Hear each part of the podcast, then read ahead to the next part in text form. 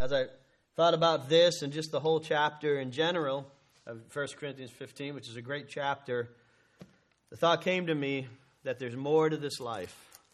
More to this life sometimes than we realize, more than this life, more to this life than some people know, and more to this life that God has for us. Let's pray as we consider that thought this morning. Lord, we thank you for this time you've given to us. Thank you for your goodness. Thank you for your grace. Thank you, Lord, that there is hope beyond this life. And I pray that we'll be reminded of some important truths this morning. And you'll help us to perhaps reset our thinking or to refocus our priorities. But whatever's needed in each heart, that you would do it. If there's someone that's here or someone that's watching online that is unsure of a home in heaven, I pray that you would touch their hearts and convict them of their sin and their need of the Savior, and that they would turn to you today, Lord, and realize the power of the gospel and what it brings to a life. Lord, I pray that you'd empty me of myself, fill me with your spirit. Lord, just like the song I sang, Lord, fill me with thy spirit and uh, use me, Lord. I want to have the right heart and the right spirit and the right words this morning and I know you can give that. Touch hearts, Lord, and do your work through me. Lord, I also ask you to be with the junior church as well, that you guide and direct them this morning. In Jesus' name, amen. I've read this verse many times, as I've read the chapter many times, and there's a lot of great truth in 1 Corinthians 15. In fact, one of the verses in 1 Corinthians 15 is one of my favorite verses, one I've clung to, which we'll get to eventually toward the end. But uh, it's a great chapter and great truth in it. This chapter, the bulk of it concerns the resurrection of Jesus Christ from the dead. Certainly a great Easter passage, and I've preached from this uh, concerning the resurrection at times. There are some, evidently, as the Apostle Paul is writing to the church of Corinth, there are some, evidently, who said that Jesus didn't rise from the dead, although the evidence was clear that he did. So the Apostle Paul was explaining to the Corinthians the uselessness of following Jesus if he's still dead. And that's the truth, as we'll see as we go along. Henry Morris said, The bodily resurrection of Jesus Christ from the dead is the crowning proof of Christianity. If the resurrection did not take place, then Christianity is a false religion. If it did take place, then Christ is God and the Christian faith is absolute truth. Of course, we believe it's absolute truth, and hope you with me believe in the resurrection of Jesus Christ. That's crucial, that's important. When I tell someone about Jesus or explain to them how to be saved, I always mention the importance of believing not only that Christ came and died on a cross, but also that he rose from the dead. Don't leave that out in your, in your gospel presentations, amen? Because that's crucial.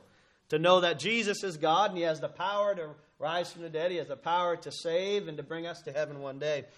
So the resurrection is certainly important as as we consider this verse and thought today, I, I do pray that it'll help us refocus our priorities and emphasis. And as we get bogged down in the world during the week, uh, sometimes we need to be reminded of what's important or refocus our priorities to put them back on uh, the hope and the help and the Savior that we have, the Lord Jesus Christ. And I hope it'll do that this morning. I want to preach this morning on more to this life.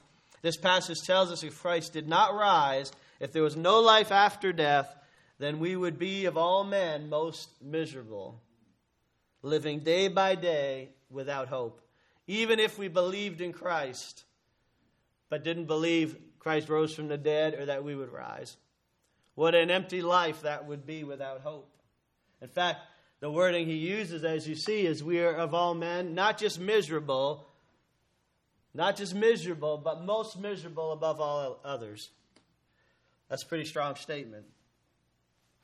By the way, can I say sometimes that's the case if we're a Christian and we profess that we know Jesus and we believe the Bible and we believe that He died and, and maybe even would profess that He rose from the dead, but we're not living like it, or we don't believe He has the power that He says He has, or we don't live in light of the resurrection of Christ, we can be pretty miserable Christians. Amen? If that's the case in our life. Perhaps that's why many there's some miserable Christians or Christians that just always feel depressed and discouraged is perhaps they just forget the God that we serve, the Savior that we have. He's not just uh, a, dead leader of a religion, He's alive. Uh, he, he's uh, uh, there on our behalf, interceding.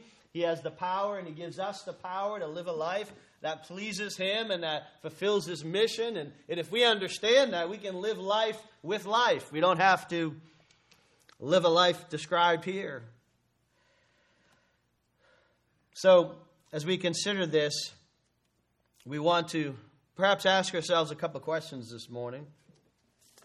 First, is your life about just getting through another day? I know some days you feel that way, right? I'm just glad I got through today. That kind of seems to be the mantra for 2020, doesn't it? I just, if I could just make it through the day, I'm okay. It's a little short sighted, though. Is your life about perhaps getting all you can while you can? That's a worldly pursuit that doesn't bring joy. Many people have tried to just get all they can get and, uh, and just surround themselves with the material things of this world or with the money uh, in their bank account, and they found that doesn't equal joy. It may equal some temporal happiness because you have things and you can do things, but it doesn't bring lasting peace and joy within. Or do you just see your life as a collection of just monotonous days that will inevitably lead you to the grave. Well, that's pretty depressing.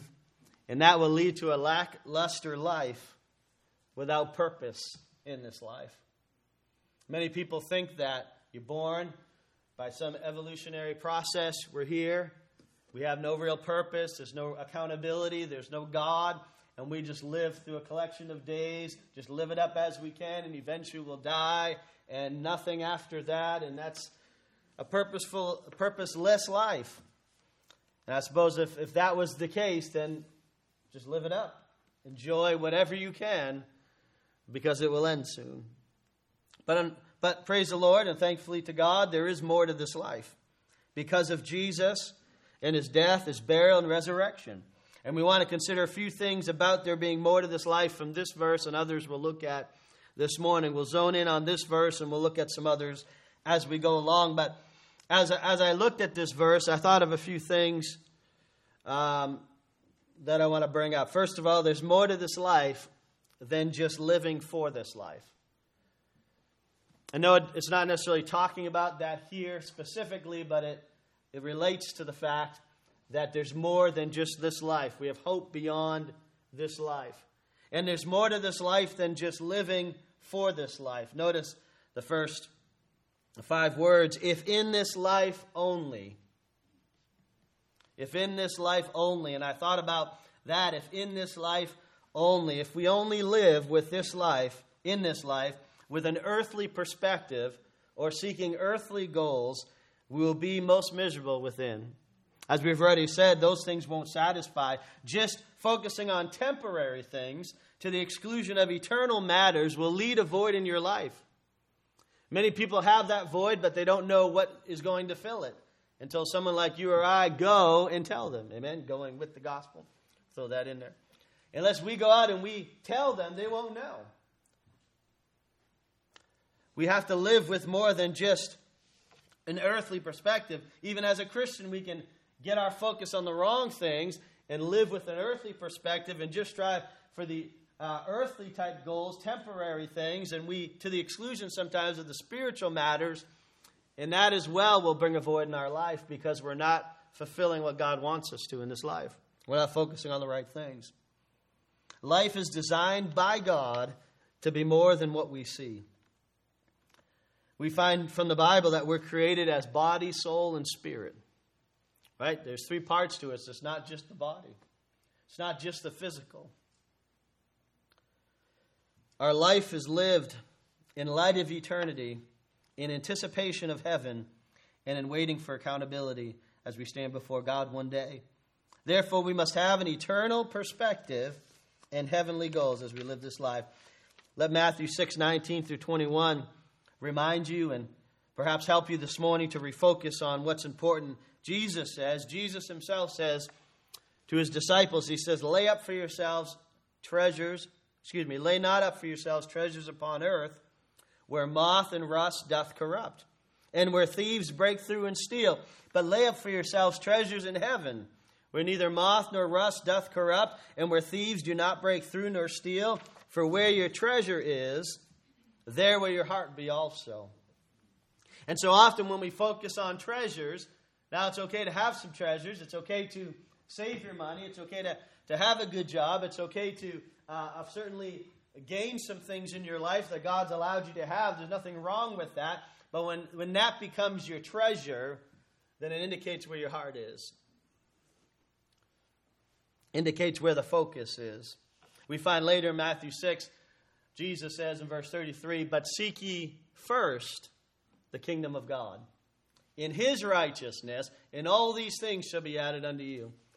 But we can't get it backwards and seek the thing, all the things, and then hopefully get to Christ in his kingdom.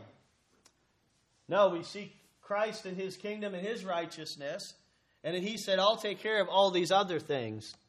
You've got to put the priority in the right place, the emphasis in the right place. Why, you say? Because there's more to this life than living for this life. There's more to this life than just what we see here and what we're doing at the moment. We're not living for this life if you're a follower of Jesus Christ. We're living for heaven. Certainly, we should be connected. We're not saying be disconnected, withdrawn from this world. The Bible says in John 17 that we live in this world, but we're not of this world. What we're saying is our mind and heart ought to be focused on things that will last forever. Colossians 1, or excuse me, 3, 1 and 2 says, If you then be risen with Christ, seek those things which are above, where Christ sitteth on the right hand of God. Set your affections on things above, not on things in the earth. For whosoever will save his life shall lose it. Mark 8, 35 and 36 says, But whosoever shall lose his life for my sake and the gospel's, the same shall save it. For what shall it profit a man if he gain the whole world and lose his own soul?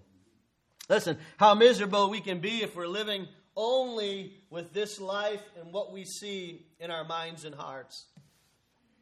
But we've got to realize that God's created us not only to live this life in the flesh, but also to consider those things of the Spirit. And as we walk with God day by day, He can help us to understand there's more to this life than just living for this life. And uh, again, let that reset our thinking as Christians. If you're not a Christian, then certainly you need Christ first, and you need to trust Him as your Savior. We'll mention that in a minute. But as a Christian, we've got to understand that, yes, there's things we need to do in this life, and, and, we're in this world, but we're not of this world, and our focus and our emphasis isn't the same. In fact, it would seem odd to someone who doesn't understand this because it says, if you save your life, you'll lose it. And if you lose your life, you'll save it. And it's talking about a yielded and a surrendered life, heart, mind, body, soul, spirit, a surrendered life to God. And when that happens, he said, You'll have true life. You'll have true joy. You'll have true peace. But if you save your life and you're just concerned more about earthly matters and temporal things, and you're going to realize you're going to lose it. In other words, you're going to realize and you're going to come to a place where you understand you haven't fulfilled the purpose of God for your life. You haven't followed the will of God. And I know uh, that should be our desire as His followers. There's also more to this life than placing hope in this life only. It says, if in this life only, but then it says, if in this life only we have hope. And as I was thinking about that, and I know it goes further on, and we'll, we'll mention that, but if we are placing our hope in this present earthly life, we are most miserable. What is the highest achievement of hope in this life? If we're placing not only living for this life, but we're placing our hope in this life, in other words, if your highest hope of achievement is that job, that money, that house, that position, that uh, influence, and, and those aren't bad things to seek after, but if that's your highest goal and hope and achievement in this life, you're going to realize it doesn't, doesn't satisfy. That's not true success in God's eyes the hope to make the most money or to have the most things or to know the most people or to be happy. And, those are fine things. We're supposed to enjoy life, and we ought to. And as a Christian, as, as we've said, uh, you ought to enjoy life. You don't have to be miserable living for Christ. In fact, He wants you to be full of joy, abundant joy, full joy. He wants you to enjoy it. He wants you to be a testimony. He wants you to fulfill His purpose for your life. But this life is not the end. You've got to be careful. Our hope goes beyond this life. Our hope go- goes beyond what we can set up as an earthly kingdom for ourselves. It goes beyond to see the heavenly kingdom that we're a part of and that God wants us to uh, build toward. If we live and die and that's it, there's lacks real hope. We might as well do what we want, live it up, be concerned only about you, and go to the grave partying. Paul says this in verse 32. It's essentially what Paul says, just in different words. He said, If after the manner of men I have fought with beasts at Ephesus, and he's not talking about lions and tigers and bears. I know you want to say, oh my. Go ahead, get up. But what he's talking about is those who are coming after him and trying to stop him from preaching the gospel and are, are persecuting him. He said, If after the manner of men I have fought with beasts at Ephesus, what advantage it advantageth it me, if the dead rise not? What's the point? How is this helping me to do all of this if there's no hope beyond this? Let us eat and drink, for tomorrow we die. That ought not to be the motto of our life. Amen. If, if it is, your priority is in the wrong place.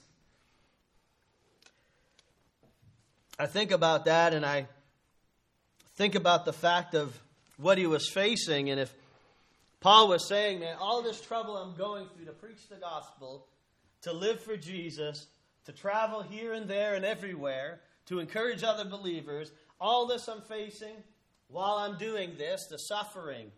And other passages talk about his suffering, the, the persecution. What, what advantage is it to me? How's it helping me if, the, if we don't rise again, if there's no hope after this life? We got to ask ourselves the same question, right? If what is all this for? What is giving up a Sunday a morning to be in church and a Sunday night and a Wednesday night? What's all that for? What is giving up your tithes and offerings uh, to, to your local church? What use is that? Uh, giving money toward missions to those who are going everywhere around this globe to preach the gospel? What's the point of all that? What advantage is it if Christ didn't rise and we won't rise? What advantage is it if we only have hope in this life? What advantage is it if you're living for Christ but you're being persecuted? If there's attacks upon you because of what you believe? Uh, if you're losing friends because of where you stand? Uh, if, if, if you're, you're uh, uh, uh maybe losing promotion because of some integrity or character you have that you have to lose in order to get that promotion? Uh, what advantage is all that if you're not going to heaven, if there's no hope beyond this life? It would be a waste. And I can understand what Paul's saying. There's more to this life than placing hope in this life only. There's more to this life than living for this life only. Romans 8, 12, and 13 says, Therefore, brethren, we are debtors not to the flesh, to live after the flesh. For you, if you live after the flesh, you shall die. How miserable that would make us if we lived with lived this life with hope only and what the world has to offer, or some achievement in this life.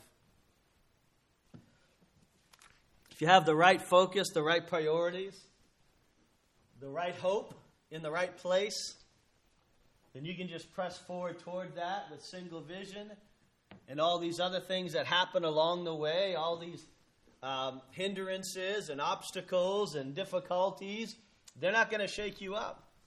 Uh, they're not going to knock you down. Just like Matthew 7 says, when your foundation is on Christ and His Word, the storms will come, but you're going to stay strong. But hey, if your focus is on the economic system of our country, or you're because you're you're hoping to you know your 401 or your stocks to go up, or if your focus is on the job that you have, that man they're going to just provide you with what you need, or, or your highest achievement is popularity or position or fame, that will all fade, that will shift, and, and that will sway, and, and sometimes that will disappear. What will you do then? If that was your hope, if that was your highest achievement, that's going to cause uh, distress in your heart and life, which is why probably many commit suicide and get rid of their lives and are hopeless. because that was, that was it. That was the hope. If you live for this life, you're going to have many of those discouraging times. If you live with hope only in what you can achieve in this life, you'll be sadly disappointed and discouraged. But I'm thankful there's more to this life.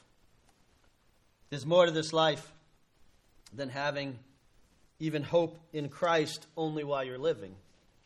There's more to this life than even just having hope in Christ only while you're living. Notice what he says, verse 19. If in this life only, and this is the main point of this verse and the section of verses, if in this life only we have hope in Christ. Right? He's not talking about someone that doesn't believe in Christ, but the whole context is the resurrection of Christ, of whether or not Christ rose. And he said, if, if in this life only we have hope in Christ, we are all of all men most miserable. Uh, we, we'd agree this morning that if you only have hope living for this life and in this life, certainly we're miserable. But he goes even further than that and says, hey, if, we, if we're believing in Christ and what he did and who he is, and we only have hope in him in this life because he didn't rise and we won't rise, then we're of, of all men most miserable. Think about that.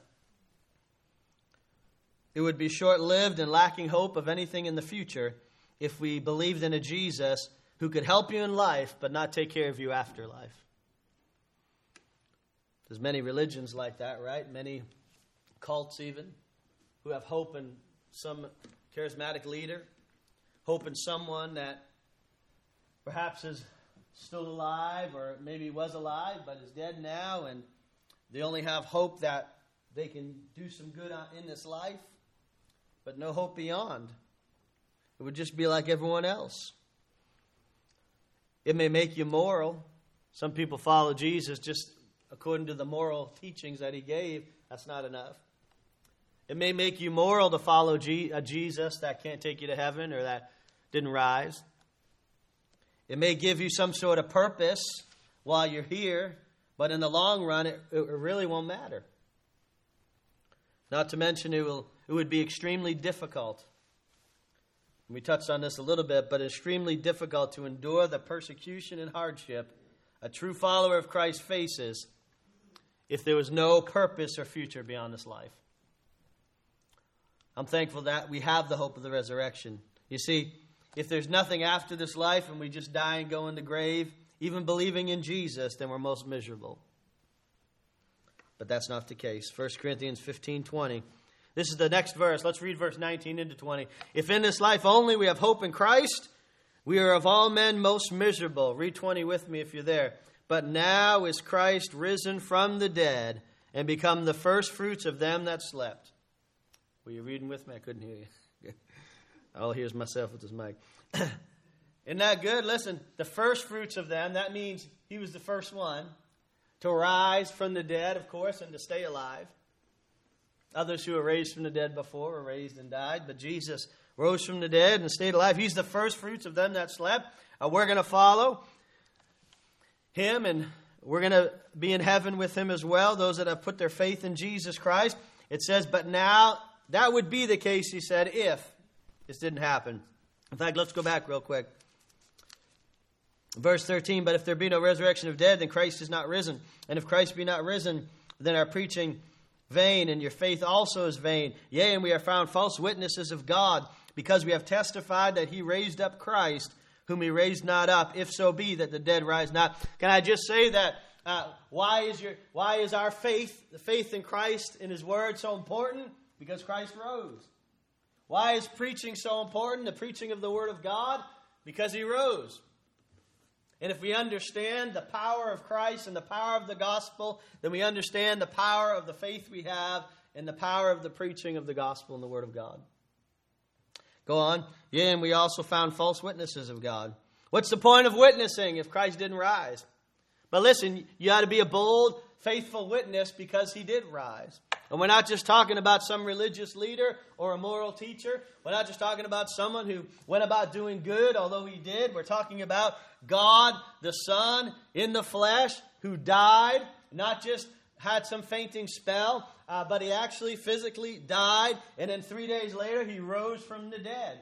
And that same God who rose from the dead has the power to, to raise us and to save us and to give us a home in heaven. Whom he raised not up, if, uh, if so be that the dead rise not. Verse 16. For if the dead rise not, then is not Christ raised. And if Christ be not raised, your faith is vain, you are yet in your sins. You don't sit here forgiven, sit here still, a sinner, bound for hell. Then they also which are fallen asleep in Christ are perished. Those who believed in Christ before you, those who have gone on and have passed away believing in Jesus, we'll never see them again if Christ did not rise and if we rise not. Verse 19, and culmination of that is what we started with. If in this life only we have hope in Christ, we are, all, we are of all men most miserable. But now is Christ risen from the dead and become the first fruits of them that slept. And I'm thankful that we do have hope. We have the hope of the resurrection. We have an opportunity to be forgiven of sin, to have peace and joy and purpose in this life, and to be in heaven with God forever one day. There's hope through the gospel. In case you're wondering, well, what's that gospel we have to believe? Or in case someone's watching and you're uh, concerned, well, how do I know for sure I'm going to heaven? How do I have Christ as my Savior? How do I believe in the gospel? This is the gospel, chapter 15, verse 1. Moreover, brethren, I declare unto you the gospel, which is good news, which I preached unto you, which also ye have received, in wherein ye stand by which also ye are saved, if you keep in memory what I preached unto you, unless ye have believed in vain. For I delivered unto you first of all that which I also received, how that Christ died for our sins, according to the Scriptures, and that he was buried, and that he rose again the third day, according to the Scriptures, and that he was seen of Cephas and of the twelve, and above 500 brethren, it says, at once. And we see here the gospel is this the fact that Jesus died for our sins that he was buried, put in a tomb, and three days later he rose from the dead and was seen of many witnesses after his resurrection. That's the gospel. He said unto them, I preached it unto you, and you received it. And as we believe what Christ did for us through the gospel, and we receive him personally as our Savior, we will have everlasting life. We will have this hope we're talking about, uh, not only in this life, but also beyond this life to heaven. Christ died and he rose and he proved he is God and has the power to save.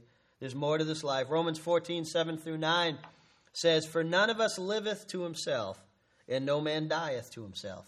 For whether we live, we live under the Lord, and whether we die, we die under the Lord. Whether we live, therefore, or die, we are the Lord's. For to this end Christ both died and rose and revived, that he might be Lord both of the dead and the living. You see, because uh, through Christ, there is more to this life. There's also accountability to the Lord to live for Him who died for us. We have a responsibility. We have a, uh, uh, a reason to live for Him because of all He's done for us. We have a purpose. Because there's more to this life, there's also an inheritance from our Lord. In 1 Peter 1 3 through 5, it says, Blessed be the God and Father of our Lord Jesus Christ which according to his abundant mercy hath begotten us again unto a lively hope by the resurrection of Jesus Christ from the dead, to an inheritance incorruptible and undefiled, and that fadeth not away, reserved in heaven for you, who are kept by the power of God through faith unto salvation, ready to be revealed in the last time.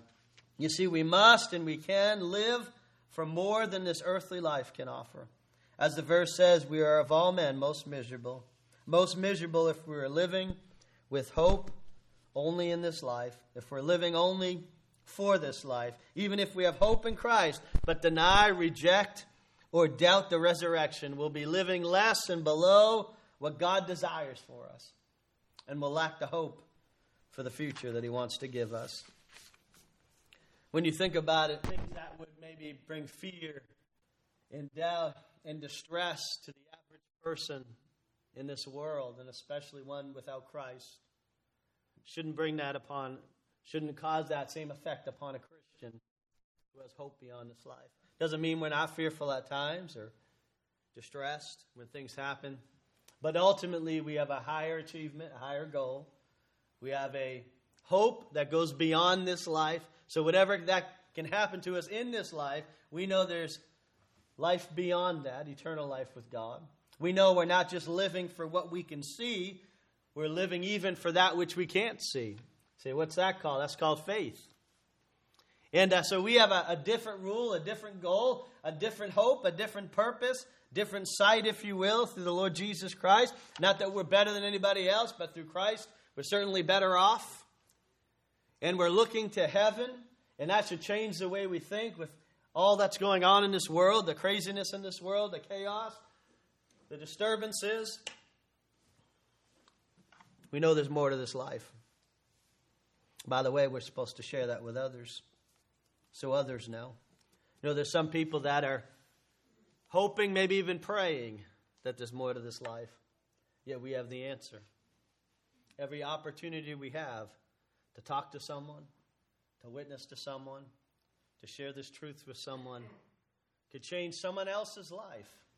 So they go beyond perhaps hopelessness, some cases, mi- misery, other cases, distress, some cases, just sorrow and struggle, and help them to see that there's something beyond that.